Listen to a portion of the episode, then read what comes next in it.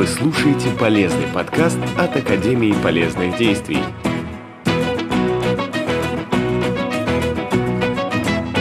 Привет, друзья! С вами вновь «Искусство гейм-дизайна», проект про игры. Сегодня для вас его ведут Левина Екатерина и... Каршиев Тимур. Всем здравствуйте. Мы расскажем сегодня о такой вещи, как Лангедок или павильонные ролевые игры. Тимур, ты вообще до того, как пришел в наш проект, сталкивался ли с павильонными играми и насколько они похожи на квесты?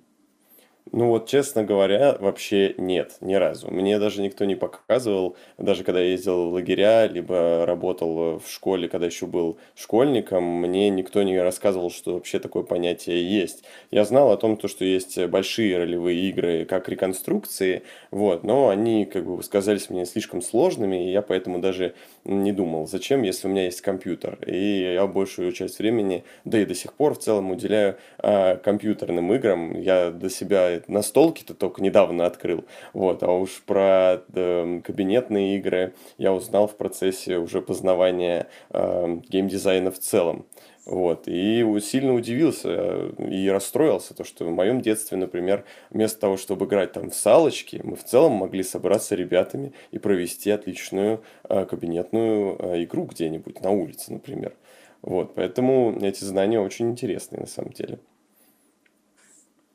Слушай, ну вот я сразу тебе расскажу, что как раз вот на улице так кабинетные игры не проводятся, потому что они кабинетные, ну то есть они проводятся сто процентов в помещении. Справедливо. Да, на улице вы бы уже целую полигонную бы организовали, и это было бы, наверное, круто, но все еще впереди, у тебя есть возможность. Действительно, всегда в детстве.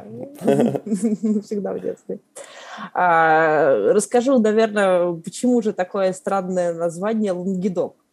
Ну, во-первых, тот, кто изучает французский язык, наверняка знает, что Лангедок – это такая историческая область на юге Франции, где население традиционно говорило, ну и сейчас, кстати, говорит на окситанском языке, это такой диалект французского языка, он не совсем похож на тот классический, да, французский и парижского региона, который учат в школах у нас.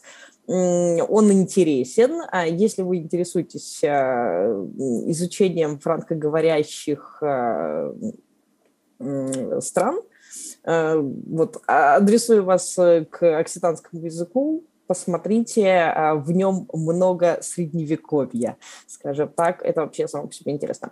Но а, сам Лангедок, как э, французская провинция, не имеет никакого отношения напрямую к играм. То есть мы не говорим на окситанском, мы э, не ездим во Францию. На наверное, удивление. Да, к, или, и, к сожалению, чтобы сыграть в эти игры. А, есть такая легенда, потому что фактического подтверждения я пока не нашла, мои, как это, моя интернет-археология не дала мне пока материала, но я обязательно найду, как только найду сценарий самой первой павильонной игры, которая так и называлась «Лангедок», я обязательно ее опубликую, и мы все порадуемся, что мы нашли такую большую ценность. Что же они на самом деле имели в виду? Да, что они на самом деле... Ну, да, но э, дело в том, что э, в ролевом сообществе э, сейчас сохраняется, ну, параллельность названий «Павильонная игра» и «Лангедок». Хотя выделяют некоторые нюансы. Могу сказать, что если, как правило, если говорят про павильонную игру, подразумевают о чем-то более театрализованном, там, э, таком, похожем на мистерию, действии э, там, э, с магами, с фэнтезийным э, каком-то сеттинге. А если сеттинги более современные и больше ориентированы, например, на политику и экономику, то это почему-то называется Лангедоком. Почему-то. Потому что тоже... Но это деление не строгое, и это скорее региональные какие-то различия. То есть «Властелин колец» — это маленькая ролевая игра, а «Киберпанк» — это уже Лангедок. Почему-то, да, будет называться, но это не, не, не общее место сказать, что вот что все родовики, все, всех школ с нами согласятся. Mm-hmm. Но чаще всего, под, если ты скажешь, что мы играем в павильонную игру, это будет понятно. Mm-hmm. Ну, то есть все поймут, что вы играете, а, в помещении, потому что это особенность, что оно проходит в пределах какого-то м- м- помещения или там нескольких помещений вместе соединенных. А- Чаще всего будут затрагиваться какие-то политические, экономические или психологические взаимодействия игроков. Боевые какие-то действия, как правило, не приветствуются и не являются самоцелью.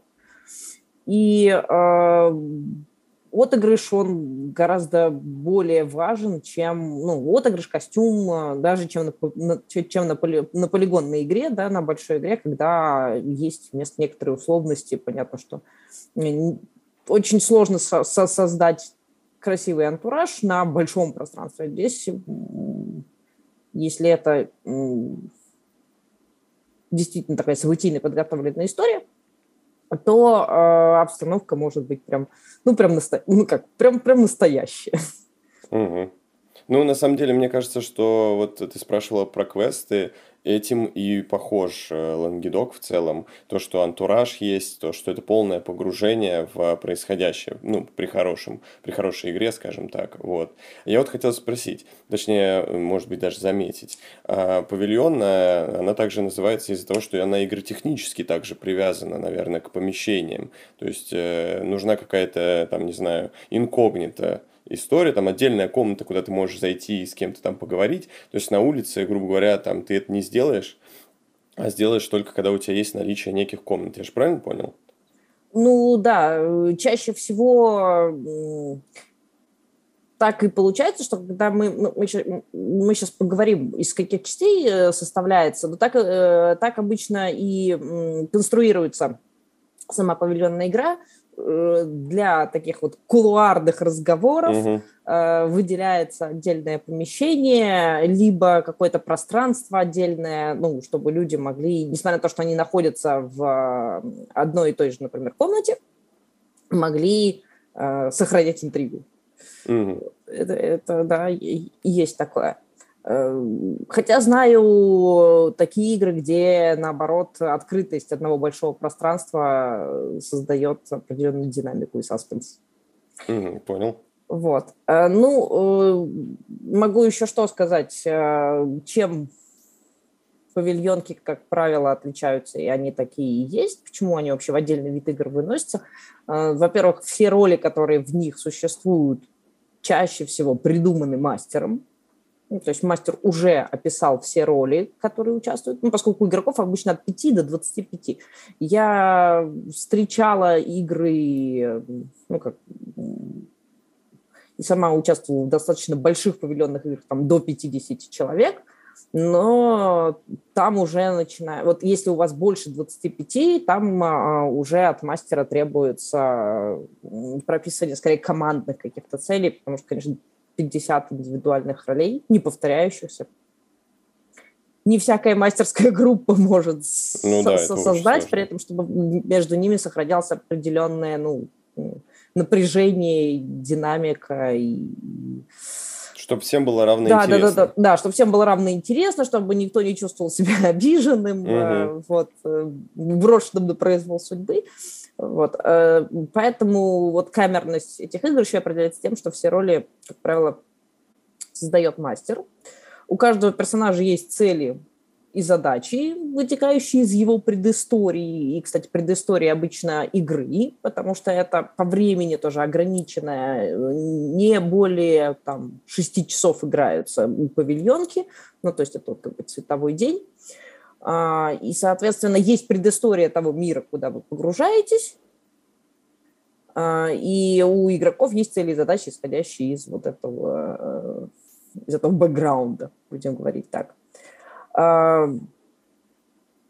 Следующая, наверное, игротехническая такая штука – это то, что, не, что каждый персонаж может полностью или частично выполнить свои цели.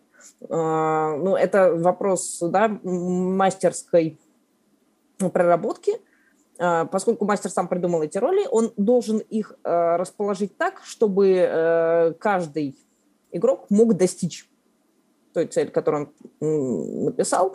Не обязательно всех, но хотя бы одной точно. И тогда считается, что у вас качественный, качественный сценарий. То есть правильно я понимаю, что как бы если игра хорошо прописана, то индивидуально проиграть нельзя. То есть ты в любом случае должен выполнить хоть одну задачу персонажа, и тем самым как бы, ну, маленькую победу тебе все-таки дают.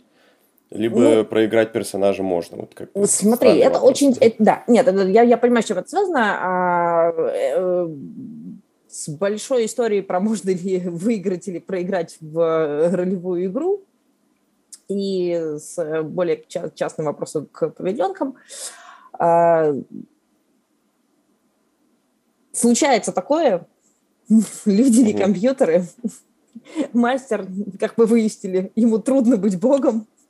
О, да. Вот, и поэтому очень, ну, нередкая ситуация, что чем, чем больше игроков, чем больше у тебя людей играют, то есть, тем повыше, выше вероятность, что кто-то свою цель выполнит только частично, достигнет только угу. частично. Но это не значит, что это плохо. Плохо, когда он совсем не может со своей целью никак завязаться на основных игроков, то есть когда он выпадает из этой общей картинки, и его цель как-то идет... Нет, она может идти вразрез с целью всех остальных игроков. Ну, например, если вы отыгрываете темного властелина, а все ну, остальные логично. Добренькие, да? Но mm-hmm. ты же все равно... У тебя должны быть тогда инструменты, чтобы ее достичь. А, что еще? А, при этом нужно помнить о том, что все персонажи одновременно победить не могут. Mm-hmm. Ну, то есть там сохраняется некая конкурентность а, при этом. А, и те сценарии, которые, так скажем, хороши, ну, это к нашим слушателям, если кто-то а, задается вопросом, а не сыграть ли мне с друзьями в павильонную игру, а, цели не могут быть достигнуты одновременно, но могут быть достигнуты последовательно. Если... Сейчас у кого-то бум, бум в голове. Да, да. Ну, то есть у вас играют двадцать пять игроков, и в зависимости от того, сколько времени выделяете, надо прикидывать, когда и кто, ну, хотя бы приблизительно, и какие цели будет достигать. Вот. То есть при прописывании целей персонажа да. надо понимать, через сколько он это выполнит. Ну, да, в, в, в неких идеальных условиях, угу. что а, все одинаково а, поняли и одинаково хорошо играют, потому что, ну, бывают разные, разные нюансы, и достижение целей будет несколько откладываться по сравнению с вашим там, придуманным, с вашей продуманной историей. Угу. А, следующая, наверное, характеристика целей. Да, персонажей, это когда ты не можешь выполнить свои цели автоматически, ничего не делая. То есть ты просто зашел такой, о, встал. Я рудник, да? Я рудник, да-да-да. И раз на меня свалился, на меня свалился самый сильный артефакт. Хлоп, и ты такой, о, я достиг своей цели. Это... Может, конечно, случиться каким-то, каким-то хитрым образом, если у вас там магия какая-нибудь разветвленная. Хотя... Либо того требует сюжет. Либо такое, того... тоже ну, такое тоже бывает, хотя все равно хоть какие-то действия, хотя бы произнесение этого заклинания ну, да, вам понадобится. Да. Ну, то есть совсем ничего не делая, не, не, не должно быть таких целей, потому что а, игрок выпадет, и, соответственно, высока вероятность того, что за ним выпадут те, кто на нем завязан. Угу. Вот.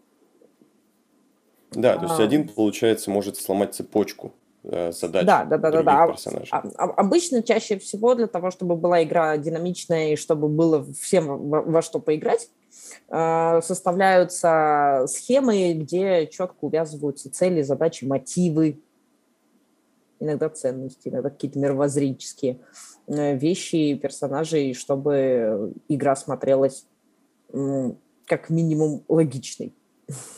Угу. Вот. Ну и время для выполнения цели ограничено. Мы об этом поговорили, что стоит даже понимать, когда кто какие цели выполняет. Это, это высший пилотаж, очень много, очень много интуитивного пока. в создании подобных игр, потому что это хобби-сегмент. Спроси людей, кто это делает классно, как ты это делаешь, он скажет, ну, как-то так, как в голову пришло, так и делаю.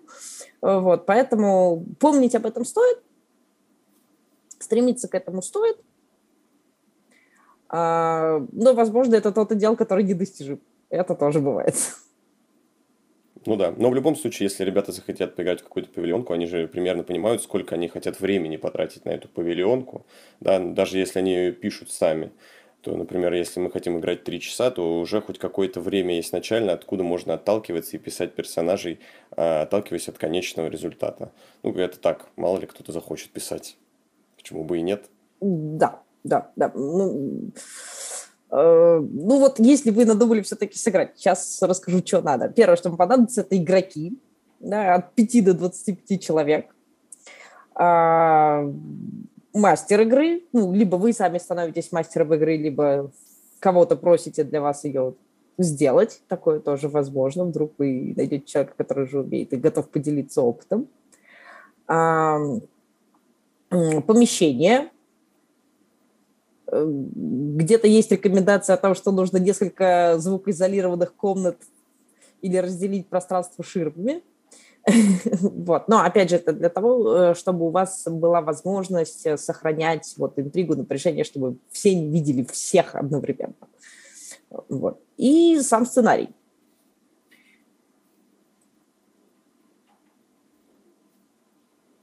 Вот. Если у вас все это есть, все можно играть. А механика постановки самой игры достаточно простая. Вы раздаете роли, которые вы уже прописали игрокам.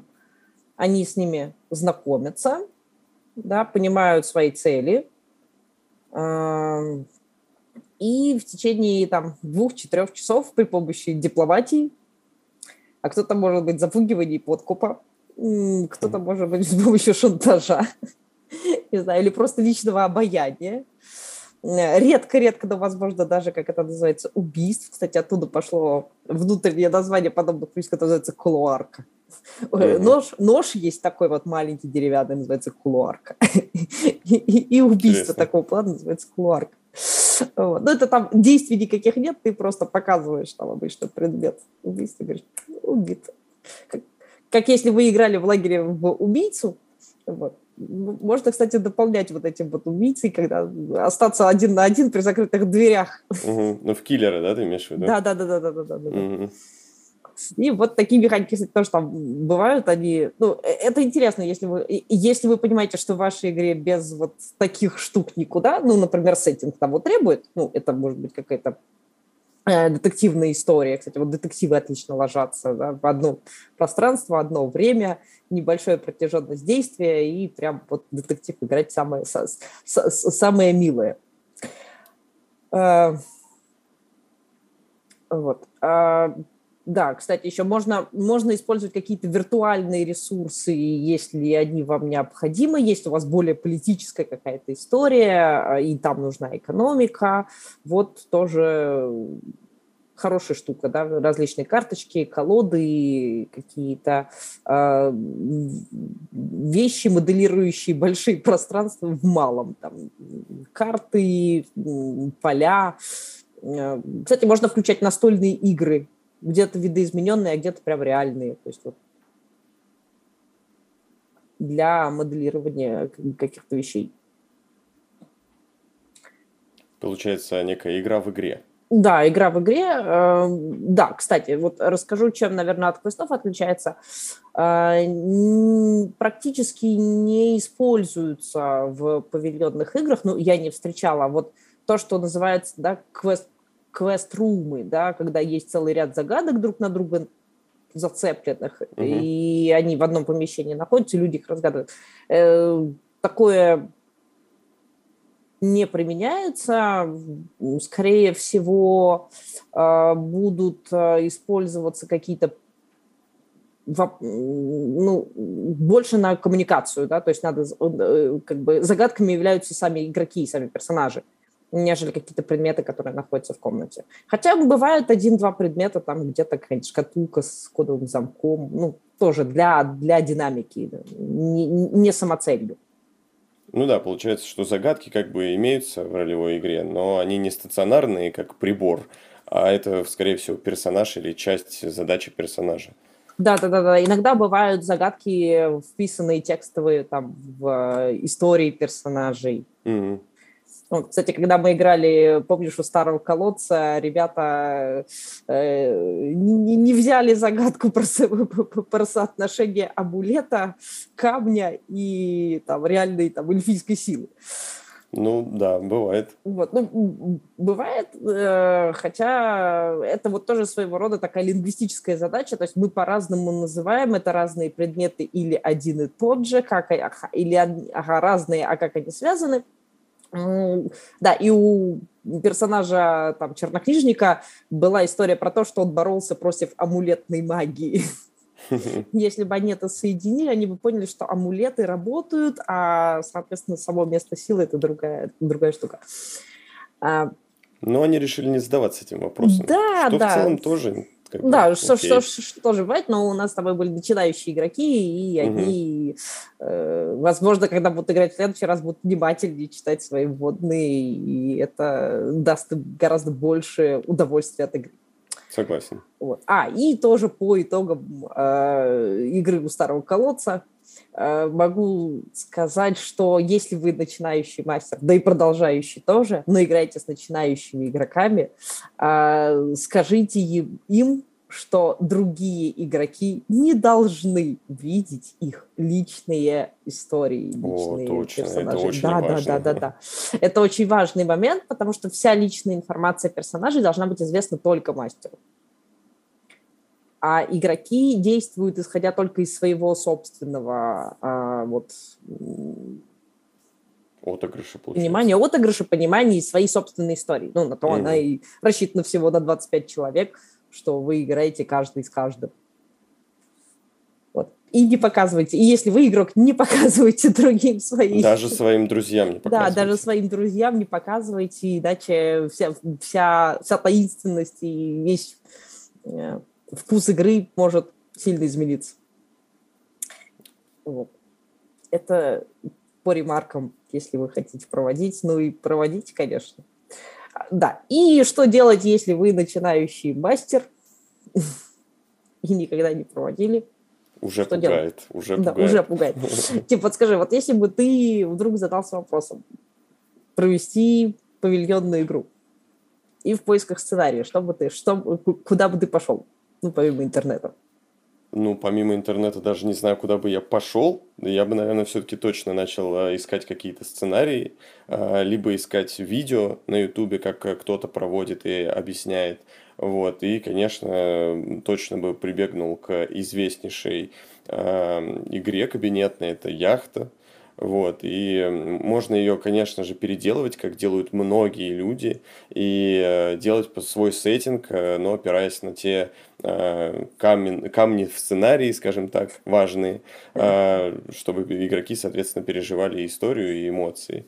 Вот, но, честно, вот, наверное, я бы не взялся. Вот я сейчас думаю, а почему бы меня дома не провести с друзьями какую-нибудь кабинетку? Но я потом понял, что м-м, что-то так сложно, это надо заморачиваться. Ну, наверное, потому что одному лично это делать очень сложно. Если делать это с компанией ребят, то есть как мастеров, собраться там втроем и найти ту же самую яхту и провести ее, например, в школе, вот, это было бы, наверное, очень круто. Ну, да, э, начинающему мастеру одному на, на чистом сценарии, ну, в смысле, чистом я и называю, созданном э, именно вами, именно под вашу компанию, угу. стартовать будет э, сложновато, э, ну, действительно сложновато. За всем просто не уследишь. Да, за всем не уследишь, да, поэтому либо зовите себе... Э, помощника или помощников, но не больше трех, а то иначе, все, а то иначе будет толпа на толпу. Mm-hmm. Или можно взять, вот про яхту мы говорили несколько раз, яхта есть в интернете в бесконечном количестве вариантов. мы про нее... Это такая расхожая история про все, все, все мастера хоть раз в жизни проводили яхту. Ну, а это уж... классика, да, это фундамент, да, да, я бы сказал, да. Это, это раз, а уж что играли в нее, вот все, кто, а, ну, да, начиная, скажем так, ну, будем говорить, сам близкий мастер, с меня... Тима, ты, кстати, играл же с нами в яхту? А, с вами не играл, но в целом я знаком. А, игрой. Ты не играл. Ну, то есть, вот, начиная с меня, я играла в яхту, и заканчивая, кстати, вот нашим корифеем Борисом Юрьевичем Фетисовым, он точно играл в яхту. Проводил или нет, я не спрашивала, а вот играл он в нее сто процентов. Ну, да, это... Еще, она... еще будучи не таким, не таким знаменитым в ролевом движении, вот он играл. Очень интересно, на самом деле, сколько ей лет в целом. То есть, она достаточно старая.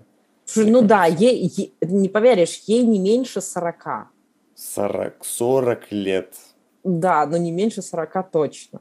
Это очень круто. Но она действительно стоит того, чтобы жить так долго, скажем так. Да, это прям, это прям что-то сравни, сравни, ну не то чтобы шахматом, но монополией точно. Вот в настольном мире, наверное, mm-hmm. с монополией можно сравнить.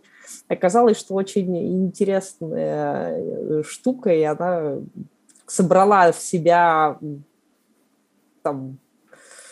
наверное, большинство модельных каких-то ситуаций, сюжетов, вариаций и увязки персонажей. Ну, то есть проводите яхту, разбирайтесь, почему она клевая. Вот. Еще, наверное, вот, кстати, у Старого колодца оказалась тоже неплохая. Да, да, тоже достаточно вот. Легкая на подъем, скажем да, так. Да, легкая на подъем, не так много реквизита требует. Достаточно от двух помещений, даже пол, пол, полтора помещений достаточно. Угу. Вот. И, в принципе, тоже хороша. Наверное, в проиграх, в группе проигры мы опубликуем тайную ссылку, угу. где посмотреть еще сценариев. Ну, вообще, что происходит со, со сценариями, скажем так, пожилыми. Я не знаю, как назвать это. Древ... Древние рано еще. Ну, пожилые, хорошие. Да, да, да, да, с пожилыми сценариями они, к сожалению, даже в интернете исчезают, потому что исчезают домены, на которых они были размещены. Да, это старые форумы. Да, да, да, да. Ну, форума, кстати, еще бывает живут в каких-то, вот как это называется, влогах. Как называется? Наверное, да. Наверное, я точно не скажу. Когда ты смотришь версию типа старую сайта, когда еще можно ее посмотреть, вот форум бывает живет, а вот хранилища, где лежат сами документы, по которым надо работать, они уже часто не живые. Но мы опубликуем в группе живую, живую ссылку, там можно посмотреть. Ну вот в целом это все, что хотелось рассказать по Лангедоке. Это достаточно интересно, на самом деле, и стоит задуматься о том, о проведении в целом, либо в школе, либо вот где-то в помещении. Я почему-то даже представил, что было бы круто прийти на какой-то квест, можно же просто снять квест как помещение, как антуражное помещение, и там делать что угодно. Такие услуги тоже есть. Вот, и представляешь, взять какой-нибудь сценарий э, красивой э, ролевочки такой кабинетной, прийти на квест и отыграть там э, ролями. То есть все в антураже, в прекраснейшем. И поиграть, ну это прям вообще восторг. Да, это, конечно, станет копеечку, скорее всего, но зато какие эмоции, какое погружение. Ну это просто вау. Ну, да, да, да, да. Тогда уж, если мы говорим о, ах, как было бы можно, если бы у нас были ограниченные ресурсы, mm-hmm. то и в костюмах, которые нам предоставят. Да, да, да, вот. Еще и в костюмах, ну, то есть полную да. вечеринку такую сделать, это классно. На самом деле, очень интересно было бы поиграть с людьми, которые имеют большой опыт, чтобы они не тупили, там, смотря в а четыре листик со своей ролью, а подготовились заранее и пришли, и сразу мы как бы играли. Вот, и вот такого опыта у меня вообще, ну, как бы не было, чтобы прям вот много, там, взрослых людей, там, двадцать человек, мы собрались и играем в кабинетку. Мне кажется, что это невероятная какая-то атмосфера, невероятная прям вот передача э, тех самых эмоций, которые... писалось э, автором, автором на той же самой. Слушай, я. ну я думаю, что нам как только нам разрешат собираться. О, да. Как только нам разрешат собираться. Или в любой другой возможный момент. Давай, Тим, я тебя приглашу. Да, это было бы здорово, на самом деле. Правда, интересно. Как раз поиграть, ну, по крайней мере, не с со всеми взрослыми людьми, но с вожатыми точно. Да, ну просто чтобы люди сразу понимали, потому что мы с тобой по большей части там проводим для новичков, для ребят, которые только приехали, которые никогда не играли, даже в целом не знают, что такое там ролевое движение и как отыгрывать роль, вот, и как бы... Этого я насмотрелся. Теперь хочется посмотреть обратную сторону медали, где все люди знают, как играть роль. Вот. Поэтому, ой, да. ой, ой, ой, ну тут я тебе расскажу по секрету, что даже во взрослой ролевой тусовке не все люди знают, как отыгрывать роль. Ну, буду в розовых очках думать, что все-таки все знают, но Нет, верю, они да. представление имеют, но мы же не актеры профессиональные. Ну, тоже верно, да. Это на самом деле сложность в целом, наверное, ролевых игр, что, э, как ты скидывала мем, я очень смеялся долго, как отыгрывать умного человека, если ты сам по себе глупый. Я очень долго смеялся над этим, но это... так хорошо описывает вот э, ролевку, вот когда тебе дают роль, а там роль явно сложнее, чем ты сам. И ты такой, и как, ну что, и что мне делать? Вот. Но зато это воспитывает в тебе, там, вот роль, она дает тебе траекторию движения, вот куда можно расти. Такое тоже иногда бывает. Так что слушатели, пожалуйста, если у вас будет когда-нибудь возможность поиграть в подобное, мы настоятельно рекомендуем это сделать. Да, в общем, играйте в хорошие игры, делайте хорошие игры и попробуйте провести со своими друзьями павильонную игру. С вами был проект «Искусство гейм-дизайна», про игры Тимур Каршиев и Екатерина Левина. До новых встреч. Пока-пока. Пока-пока.